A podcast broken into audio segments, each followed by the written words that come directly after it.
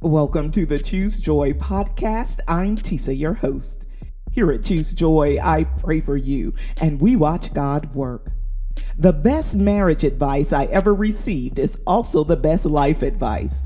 That advice is simply to follow God and surround yourself with others who are following Him too. The scripture says that in a marriage, two become one. That means that both husband and wife have to be seeking God above all else. So let your prayers for one another be that God will rule in your hearts and in your lives. I want to pray that all newly married couples will learn to lean on the wisdom of God's word and to stand on the solid foundation of Jesus. Pray this prayer with me. Father God, we love you with our whole hearts today. You are our all. Your will is perfect and perfect for us. Without you leading us in your righteousness, we are prone to bad and selfish decisions. So we thank you for your love, your guidance, and your correction when we lose our way. Lord, let everyone who hears this prayer and believes surrender their heart to you in faith. Lord, we come standing in the gap for newly married couples today. Let the hearts that you have joined together be strengthened by your power.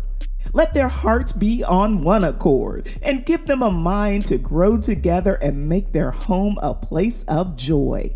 Let your spirit abide with them as they move forward as one, placing you above all else, trusting your guidance alone. Let your counsel be loud and clear to all of us today, God. Let extended family boundaries be established with love and faithfully maintained. It is my prayer for every newlywed couple that you prepare and equip them for every challenge that comes their way.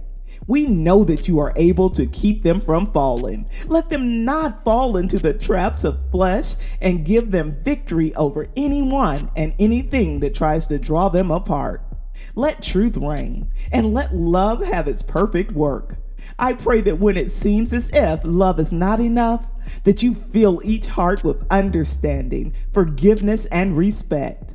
Lord, repair every hurt feeling and remove every regret. Let today be the day that forgiveness wipes away all that has passed and ushers in a new beginning. I pray that this new day that you have made be filled with love. Love that bears all, believes all things, hopes all things, and endures all things. While every day will not be easy, let this prayer build up every couple who is in need. I pray that every couple keeps you in the center because your word declares that a threefold cord is not easily broken. God, we thank you for the gift of marriage and the possibilities that you have set before us. Thank you for your favor that falls on every husband once he finds a wife.